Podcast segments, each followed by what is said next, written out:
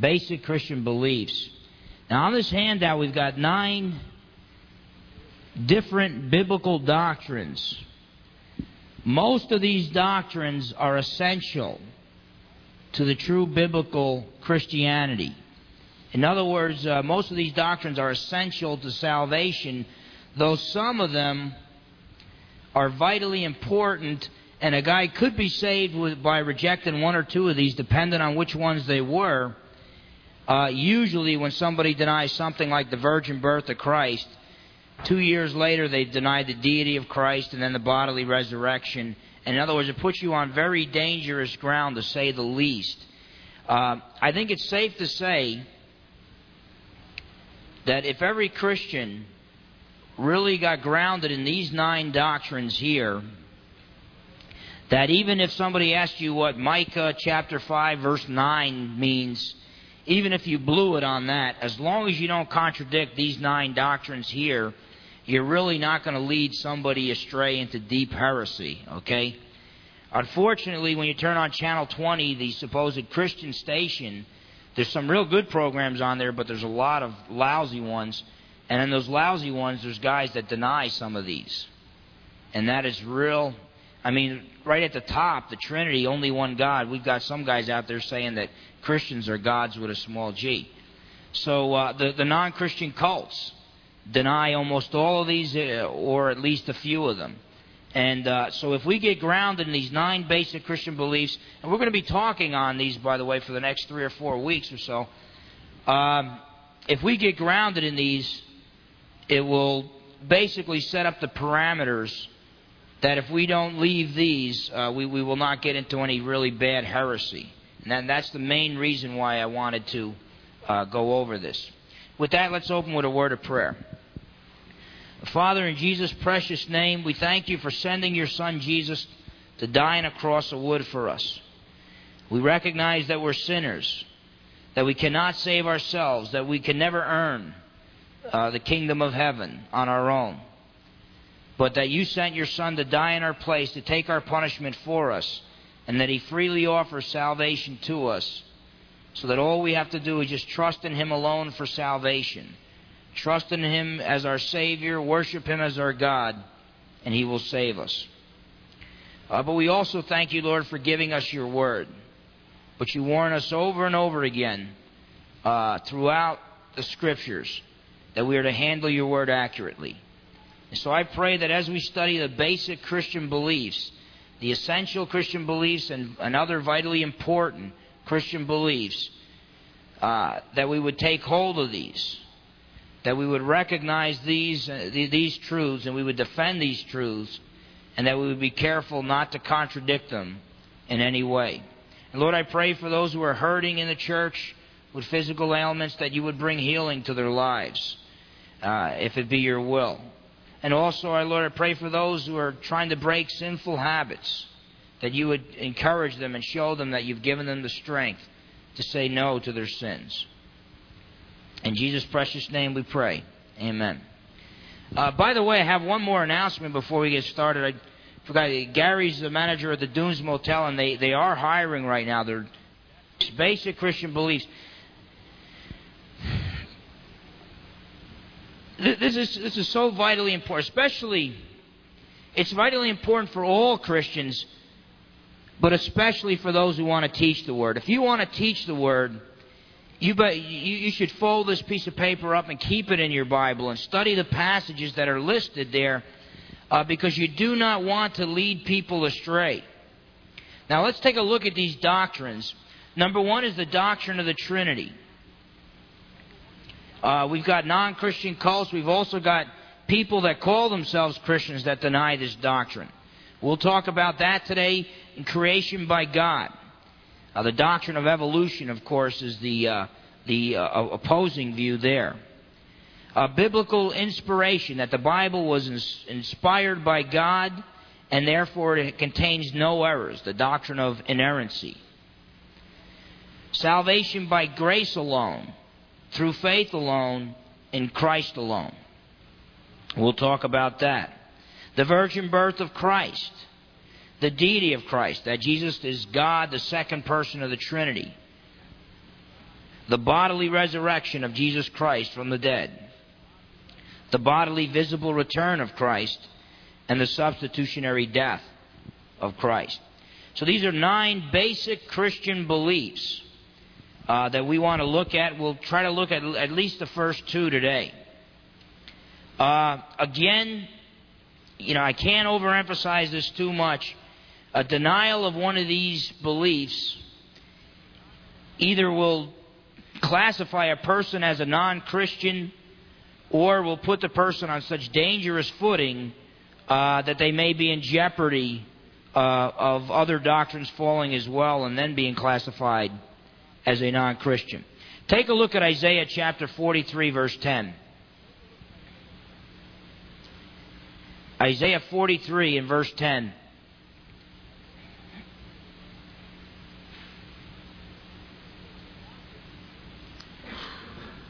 Now, the doctrine of the Trinity, you know, you'll hear Jehovah's Witnesses. They'll come knocking on your door, and they'll tell you that the word Trinity is not in the Bible.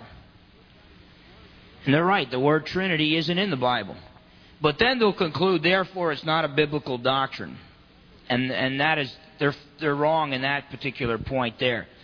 Uh, the doctrine of the Trinity, the word, the word Trinity is not in the Bible, but the doctrine itself is very biblical. It's a highly complex doctrine in some areas, but it is clearly taught in the Scriptures. And we need to accept, since the Scriptures are the Word of God, we need to accept what the Scriptures say. Now, there's just five basic teachings, five sub doctrines or subdivisions of this doctrine that when you put these five teachings together, it gives us the doctrine of the Trinity. The Bible clearly teaches that there is only one God. We're going to look at three or four verses, but that's plastered all over the Bible. So I don't know why the guys down the block, the Latter day Saints, claim to believe the Bible's God's Word, but go around saying that uh, there's an infinite number of gods and that Mormon males can become gods someday. The Bible clearly teaches there's only one God. But then the Bible tells us that the Father is God. And the Bible also tells us that Jesus, the Son, is God. And the Bible refers to the Holy Spirit as God. But then, you know, now a lot of people might conclude there, like a few churches in our area, that therefore the Father, Son, and the Holy Spirit must be the same person. But that's not true because the Bible also teaches that the Father, Son, and Holy Spirit are three separate persons. Now, when you put all these doctrines together, it gives us the doctrine of the Trinity. That the Bible teaches that there is only one true God, but somehow, in a way that goes beyond our understanding, this one true God exists throughout all eternity as three equal persons the Father, the Son, and the Holy Spirit. Um, the illustration I usually give Uh, for the doctrine of the Trinity is, is that of a single celled animal. A single celled animal is one being, but he is one cell. And if a single celled animal had understanding, the single cell animal would probably look at Phil Fernandes, who is comprised of millions of cells, and he would probably conclude that since he is one cell and one being, Phil Fernandes, since he is millions of cells, must be millions of beings. And in actuality, Phil Fernandes is millions of cells, but he's only one being.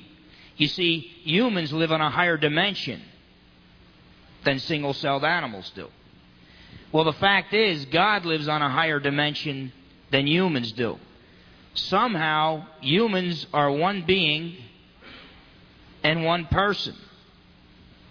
Somehow, in a way that we can't understand, God is one being, but He tells us that He's three persons. And I don't understand. Now, if the Bible said God is one God, but He's three gods, that'd be a contradiction. And if the Bible said God is one person, but He's three persons, that would be a contradiction. But it's not a contradiction to say God is one God, but He's three persons. But just because it's not a contradiction doesn't mean we can fully understand what that completely entails. And by the way, you are going to be spending, if you don't like learning right now, you, you, you should get used to it. Because when you get, when Jesus Christ returns and brings us into his presence, throughout all eternity, we're going to be learning more and more about our God throughout all eternity. And the, the fact is, we're never going to have him fully figured out, which is great, because I'll tell you, even heaven would get boring if we knew everything there was to know. It would be, it would eventually get boring for us. But there's going to be new opportunities to learn more and more about God throughout all eternity. Now take a look at Isaiah 43 verse 10. Let's take a look at the doctrine of the Trinity. First point, there is only one God. Isaiah 43 verse 10. Now, by the way, the Mormons will tell you whenever the Bible says there's only one God, that means that there's only one God of this planet, is what they tell you. But, of course, there's gods of other planets. That's what they say. Well, look at Isaiah 43:10. You are my witnesses, declares the Lord, and my servant whom I have chosen, in order, in order, that you may know and believe me and understand that I am He. Before me there was no God formed, nor will there be one after, and there will be none after me. It's real clear. God is saying He alone is God. There weren't any gods before Him, and nobody's going to become God after Him. It means Mormon males are not going to become God someday. It's very, very clear. I don't know how God could be more obvious, could make it more plain that there is only one God. Isaiah 44 6. By, by the way, the book of Isaiah is filled with this because at that time, the people in, in Judah, many of them were worshiping false gods. So over and over again, the God of Israel speaks and proclaims that he alone is God. Isaiah 44 6. Thus says the Lord, the King of Israel and his Redeemer, the Lord of hosts I am the first and I am the last. There is no God besides me. By the way, not only does this verse teach that there is only one God, but it also gives you a little hint. There's lots of little hints in the Old Testament that God is more than one person. Because look at that. Look who's speaking. Thus says the Lord, the King of Israel. That's one, one person. And his Redeemer, the Lord of hosts. That's two persons that are talking, and yet it says, I am the first and I am the last. There is no God besides me. So there's little hints thrown in the scriptures in the Old Testament about the different persons of the Trinity as well. But for our purposes right now, it's very clear uh, God is saying there is only one God. Isaiah 46, verse 9.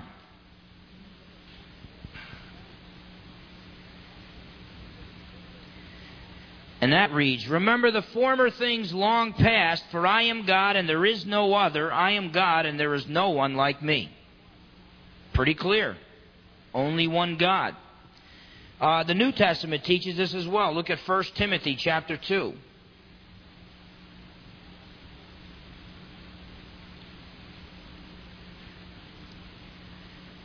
First Timothy chapter 2 and verse 5. Paul's writing and he says this For there is one God and one mediator also between God and men, the man Christ Jesus. One God, only one God. Now that should be pretty clear. That should be real, real clear from the Scriptures that throughout the Scriptures, the Bible teaches there is only one God. Now take a look at Paul's letter to the Galatians few books before Timothy, Paul's letter to the Galatians, chapter 1 and verse 1.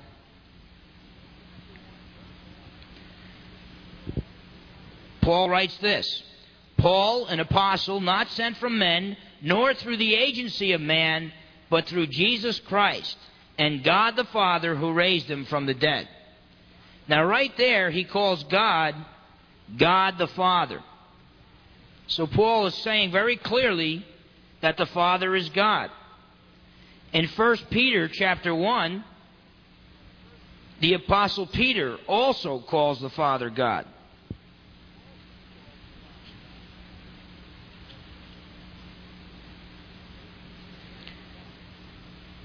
First Peter chapter 1 and just the first part of the uh, second verse Peter writes this according to the foreknowledge of God the Father. By the way, he mentions the other two persons of the Trinity here as well. He says God the Father, and then he talks about by the sanctifying work of the Spirit that you may obey Jesus Christ and be sprinkled with his blood. But here he refers to God as God the Father. So the Father is called God.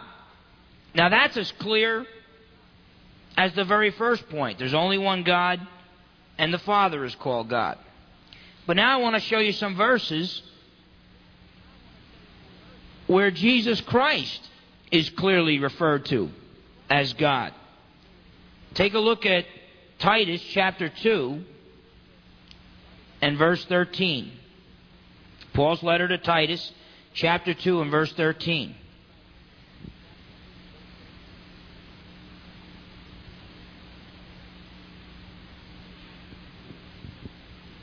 And Titus chapter 2 and verse 13 states this Looking for the blessed hope and the appearing of the glory of our great God and Savior, Christ Jesus.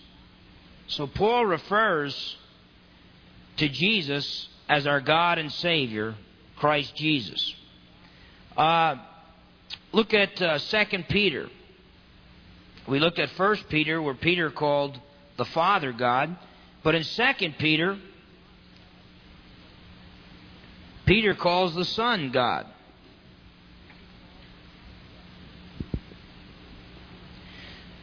Second Peter uh, chapter 1 verse 1. Simon Peter, a bondservant and apostle of Jesus Christ, to those who have received a faith of the same kind as ours, by the righteousness of our God and Savior, Jesus Christ. And so, not only does Paul call Jesus God, but Peter calls him God as well. In fact, even the Apostle John calls Jesus God. Look at John chapter 1 and verse 1. Now, this is a passage that the Jehovah's Witnesses don't like, so they wrote their own Bible and translated it differently. Gospel of John, John chapter 1 and verse 1, and then we'll look down at verse 14. In the beginning was the Word, and the Word was with God, and the Word was God. It's very clearly he says the Word was with God, but the Word was God. And then verse 14, and the Word became flesh and dwelt among us, and we beheld his glory, glory as of the only begotten from the Father, full of grace and truth. And then in verse 17, he calls the Word by name, Jesus Christ. And so it's real clear that John says that the Word was God and the Word became flesh. We call him Jesus. So he's referring to Jesus as God.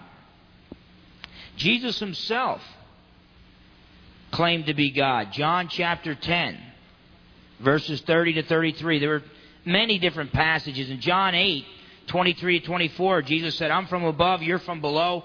Unless you believe that I am He, you will die in your sins. And I don't want to go into the, the Greek and then trace it back to the Hebrew, and but basically he was claiming to be Yahweh. God who spoke to Moses from the burning bush. And the Jews understood him. Then a little later in that same passage, John 8, verses 58 and 59, Jesus said, Before Abraham was born, I am. Not I was, but I am. Always exist in the eternal now. And Jesus referred to himself as I am before. And Abraham had been what? 2,000 years before Christ. And Christ said, Before Abraham was born, I am. And the Jews knew what he was talking about. They picked up stones to stone him. If Jesus never claimed to be God, then he was the worst communicator that this world has ever known. Because every time he opened his mouth, these guys were picking up rocks. He was speaking their language to them. And every time he opened his mouth, they were picking up rocks to stone him for blasphemy. And eventually they did execute him for blasphemy because he, being a man, made himself out to be God. That was what they found him guilty. That was the charge that they charged him with in, in the Sanhedrin, the Jewish ruling council. But they knew it wouldn't stick with the Romans. The Romans wouldn't crucify a man based on a uh, uh, a Jewish religious charge. So then they said, well, but he's also claiming to be the Messiah. The Messiah that the Old Testament predicts will knock off Rome. We'll try him for treason under when we go to Pontius Pilate. But the Sanhedrin found him guilty for blasphemy. If Jesus Christ never claimed to be God, he would have never been crucified. He could have just told them, Look, you misunderstood me. I didn't claim to be God. They said, Fine, just announce it uh, to the people, and uh, we'll let you go. And, and that would have been it. Uh, but look at John chapter 10, verse 30. Jesus just got done telling, saying that no one can snatch believers, his sheep, from his hand. In other words, Jesus is saying, Look, nobody's big enough to mess with me. Nobody can snatch them out of my hand. And then he says, and nobody can snatch them out of my Father's hand. Don't forget, my Father's greater than all. And then in verse 30, he says, Oh, and by the way, I and the Father are one. Now, what he's saying there, it, it, taken in context, he's saying, Nobody can take can snatch believers from my hand. Nobody can snatch believers from my Father's hand. I and the Father are one in power. We are equal in power. And now the, the Jews didn't have to sit around, the Jewish religious leaders didn't have to sit around and give this a lot of thought. Since the God of the Bible is all powerful, anyone who claims to be as powerful as the Father is claiming to be equal with God. And so, verse 32 uh, the 31, the Jews took up stones again to stone him. You know, it's a regular thing. If you were uh, if you were going to hang around with Jesus, keep a good distance because people are constantly picking up stones, getting ready to throw at him. Verse 32. Jesus answered them, I showed you many good works from the Father. For which of them are you stoning me? The Jews answered him, For a good work we do not stone you, but for blasphemy, and because you, being a man, make yourself out to be God. Even John chapter 5. Same thing. Because he referred to the God the Father as his Father in a unique way, in a way that he wasn't the father of anybody else. See, we're sons of God. We're sons and daughters of God, but we're adopted as sons and daughters of God through Jesus. Jesus alone is the Son of God by nature. He is the Son of God by nature because of who he is we are sons and daughters of God by adoption. Uh, and so it's real clear. Peter calls Jesus God. Paul calls Jesus God. Uh, the Apostle John calls him God. Jesus refers to himself as God.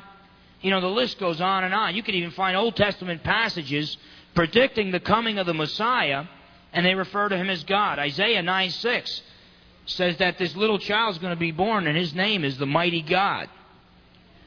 Uh, Zechariah talking about the second coming of Christ when he comes with all his angels. Zechariah 14:5. He refers to the Lord Jesus Christ as the mighty God.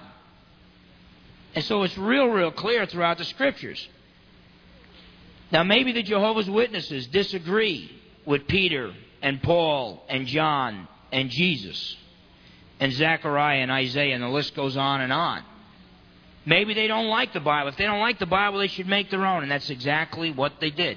They went out and they made their own. And they've never revealed who, who worked on their translation committee because there's, as far as, as, far as we know, there's no uh, Greek or Hebrew scholars within their organization. So the Bible clearly refers to the Son as God. It uses unambiguous terms. And so there's only one God. The Father is God, the Son is God, but also the Holy Spirit is called God. Look at Acts chapter 5. Acts chapter 5.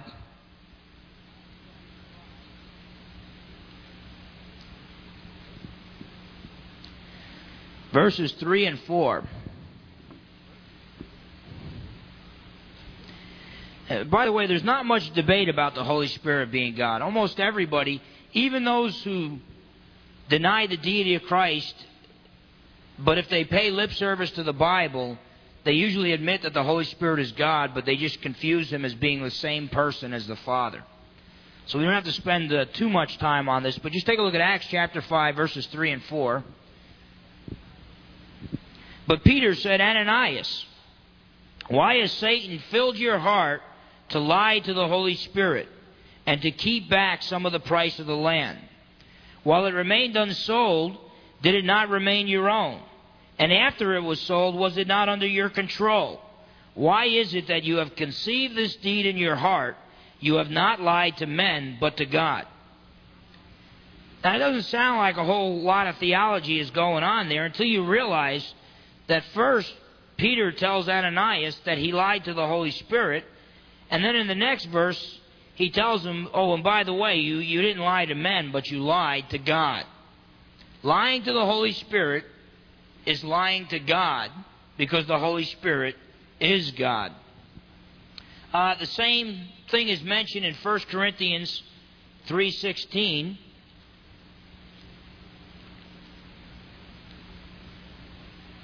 First Corinthians 3:16 the apostle Paul is speaking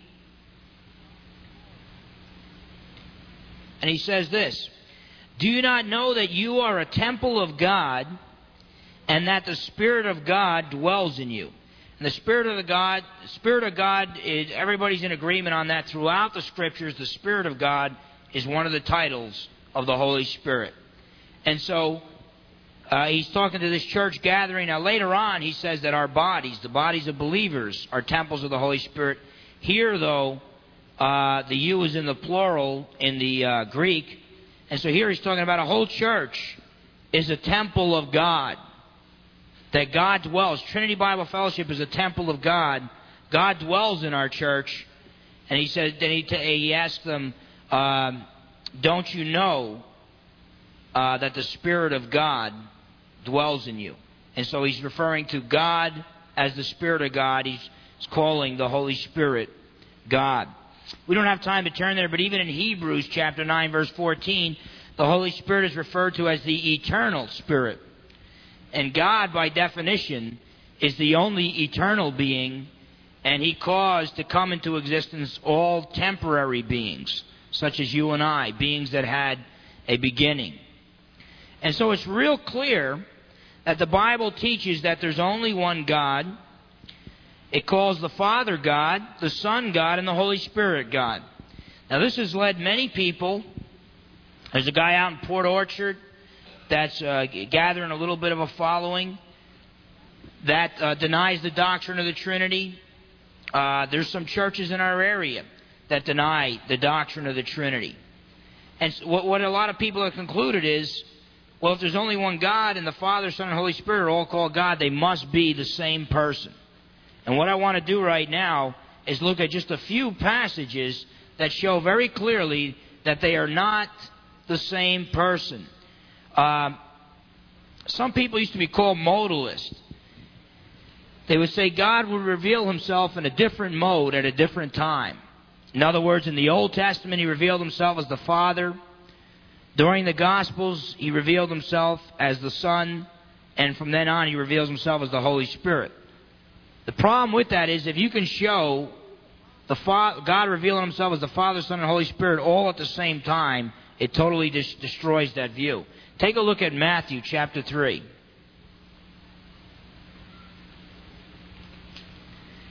Matthew chapter 3 and verses 16 and 17.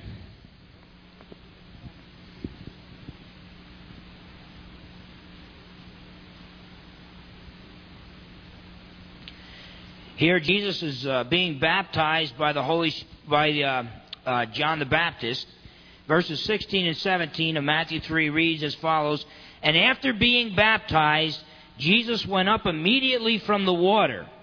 And behold, the heavens were opened, and he saw the Spirit of God descending as a dove and coming upon him. And behold, a voice out of the heavens saying, This is my beloved Son, in whom I am well pleased. Now think about that. Jesus, that's one person coming out of the water the Holy Spirit coming down upon him like a dove, and then a voice from heaven saying, This is my beloved Son in whom I am well pleased. You've got three separate persons. Uh, you know, try to just, the Jesus only doctrine says Jesus is the Father, Son, and Holy Spirit. If that was true, just replace Jesus for the Spirit of God and uh, for the voice out of heaven, and you would end up with this. And after being baptized, Jesus went up immediately from the water, and behold, the heavens were opened, And he saw himself, Jesus, descending as a dove and coming upon Jesus. And behold, Jesus spoke from heaven, saying, This is my beloved Son, whom I am well pleased. That doesn't make any sense at all. It's very obviously three different individuals, three different persons that are being spoken of in this passage. Take a look at John 14. Gospel of John, chapter 14. Jesus is speaking here, and he says some interesting things. Look at verse 16. John 14, verse 16. Jesus is speaking, and he says this And I will ask the Father, and he will give you another helper, that he may be with you forever. Now, he identifies the other helper as the Spirit of truth. Now, now just break it down. And I, that's one person, the person speaking, Jesus, and I will ask the Father, that's the second person there mentioned, and he will give you another helper, that's the third person, the Holy Spirit that's being mentioned.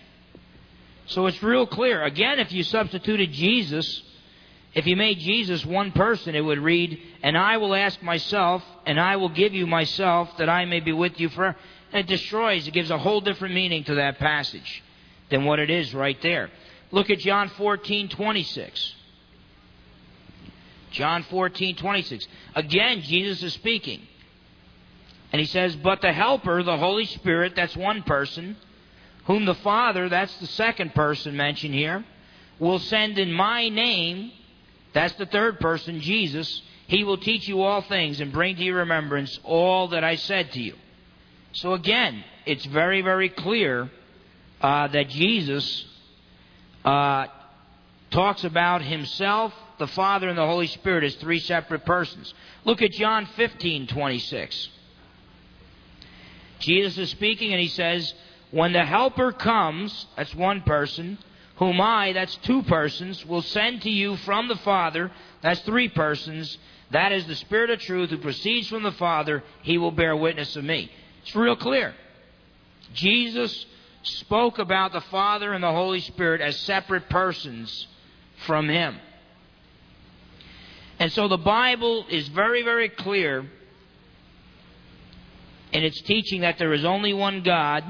The Father is called God, the Son is called God, the Holy Spirit is called God, and that they are three separate persons. The difficult thing is putting those five teachings together. But that's what the doctrine of the Trinity is. That the Bible teaches that there is only one true God, but this one true God exists throughout all eternity as three equal persons the Father, the Son, and the Holy Spirit. Now, I like to understand things, and I like to figure them out. But that does not give me the right to try to drag God off the throne and drag him down and say, You're too complex, God. I don't know. I can't understand how you could be one God but three persons. And I'm going to drag you down and make you more, kind of create you in my image. I'm one being and one person, so I'm going to make you one being and one person. I don't have the right to do that. None of us do. If God reveals, what we know about God is what He reveals to us whether it's through nature, whether it's through our conscience, whether He miraculously speaks to our hearts, or whether He writes to us in His Word, what we know about God is what we learn from Him, period. And if God says, I am only one God, but I am three separate persons, then who is Phil Fernandes to say, no, you're not? And so I think it's very, very important that we understand the doctrine of the Trinity. Now, Jehovah's Witnesses will argue that it wasn't until 300 AD the Council of Nicaea, and then about 400 AD the Council of Chalcedon, where they actually came out with the doctrine of the Trinity. And that there was no doctrine of the Trinity in the first uh, three or four hundred years. Uh, that's not really the case. Though those councils got together and refuted heretics and pulled these five teachings together to come up with the doctrine of the Trinity, in the first three or four hundred years, when you read the writings of the apostolic fathers, they were the, the pupils of the apostles. Uh, people like Ignatius, uh, Polycarp, uh, the author of the Epistle of Barnabas. Uh, when you read the writings of the apostolic fathers and then the early church fathers, the guys who came after them, they all taught that there's only one God. They referred to the Father as God. They referred to the Son as God. If you, if you read, uh, Polycarp was, you know, Polycarp's teacher was the Apostle John. He refers to Jesus as God.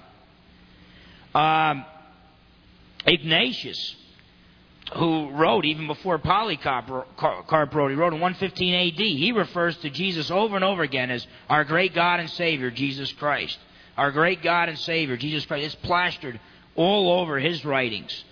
Uh, but these guys also wrote that the Holy Spirit is God and that they are three separate persons. Now, they didn't pull all that together. They didn't do that until the heretics came up, and then they felt that they had to pull it all together and uh, systematically say exactly what the Bible was talking about and formulate one doctrine. But the fact is, the Christian church, from the time of Jesus Christ until now, has always taught that there is only one God, but that somehow, in a way that we don't understand, this one God eternally exists as three equal persons the Father, the Son, and the Holy Spirit. And so that's the doctrine of the Trinity. Now, another doctrine that's being attacked today, by the way, every one of these doctrines is being attacked, not all of them within the professing Christian church, some of them it's outside the Christian church. But another doctrine is creation by God.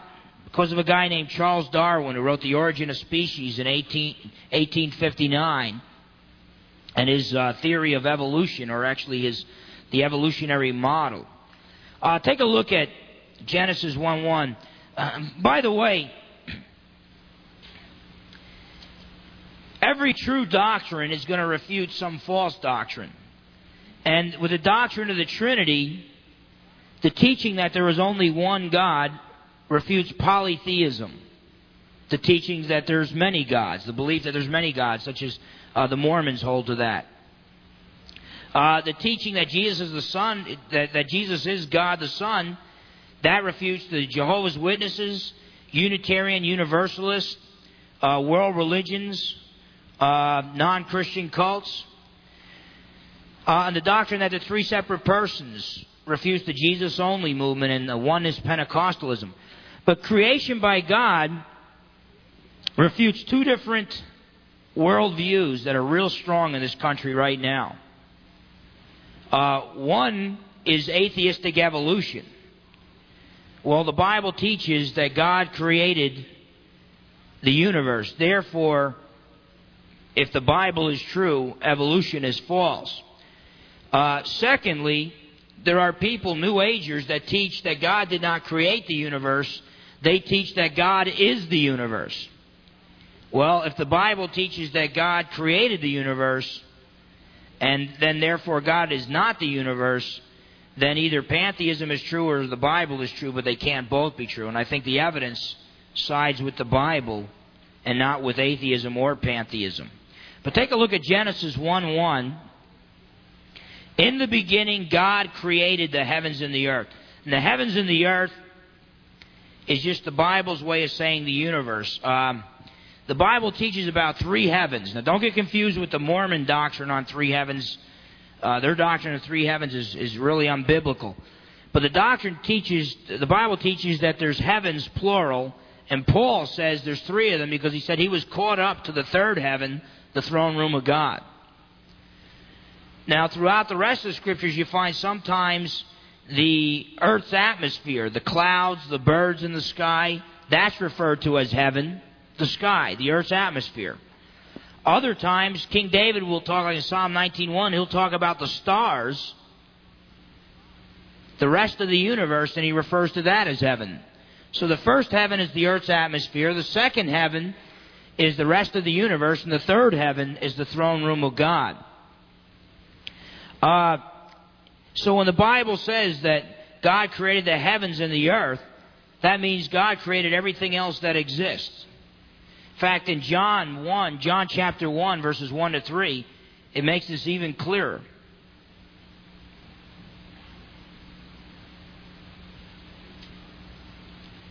John chapter 1, verses 1 to 3. In the beginning was the Word, and the Word was with God, and the Word was God. He was in the beginning with God. All things came into being by Him, and apart from Him, nothing came into being that has come into being. So, again, it's talking about the fact that God created all that exists. Look at Colossians chapter 1. Paul's letter to the Colossians.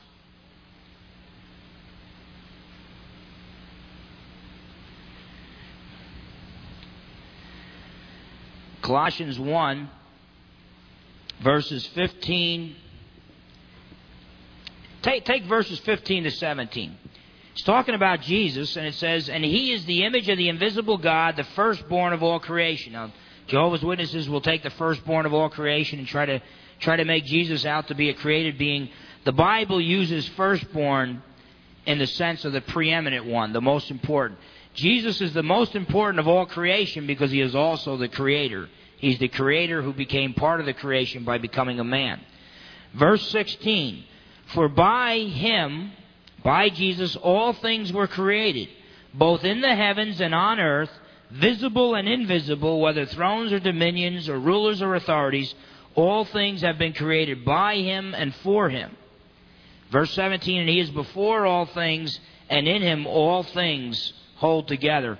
It's talking about all things hold together. He not only created the universe, but he sustains it in existence. He keeps it in existence.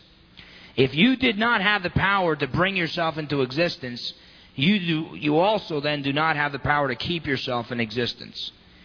If God was the one who gave you the beginning of your existence, then you better depend on Him to keep you in existence. And so the scriptures are real clear that God created the, the universe. Now, in Romans 1, and we don't have time to turn in verses 18 to 22, it basically tells us we have not seen the invisible God, but we've seen His creation, the visible work of His hands.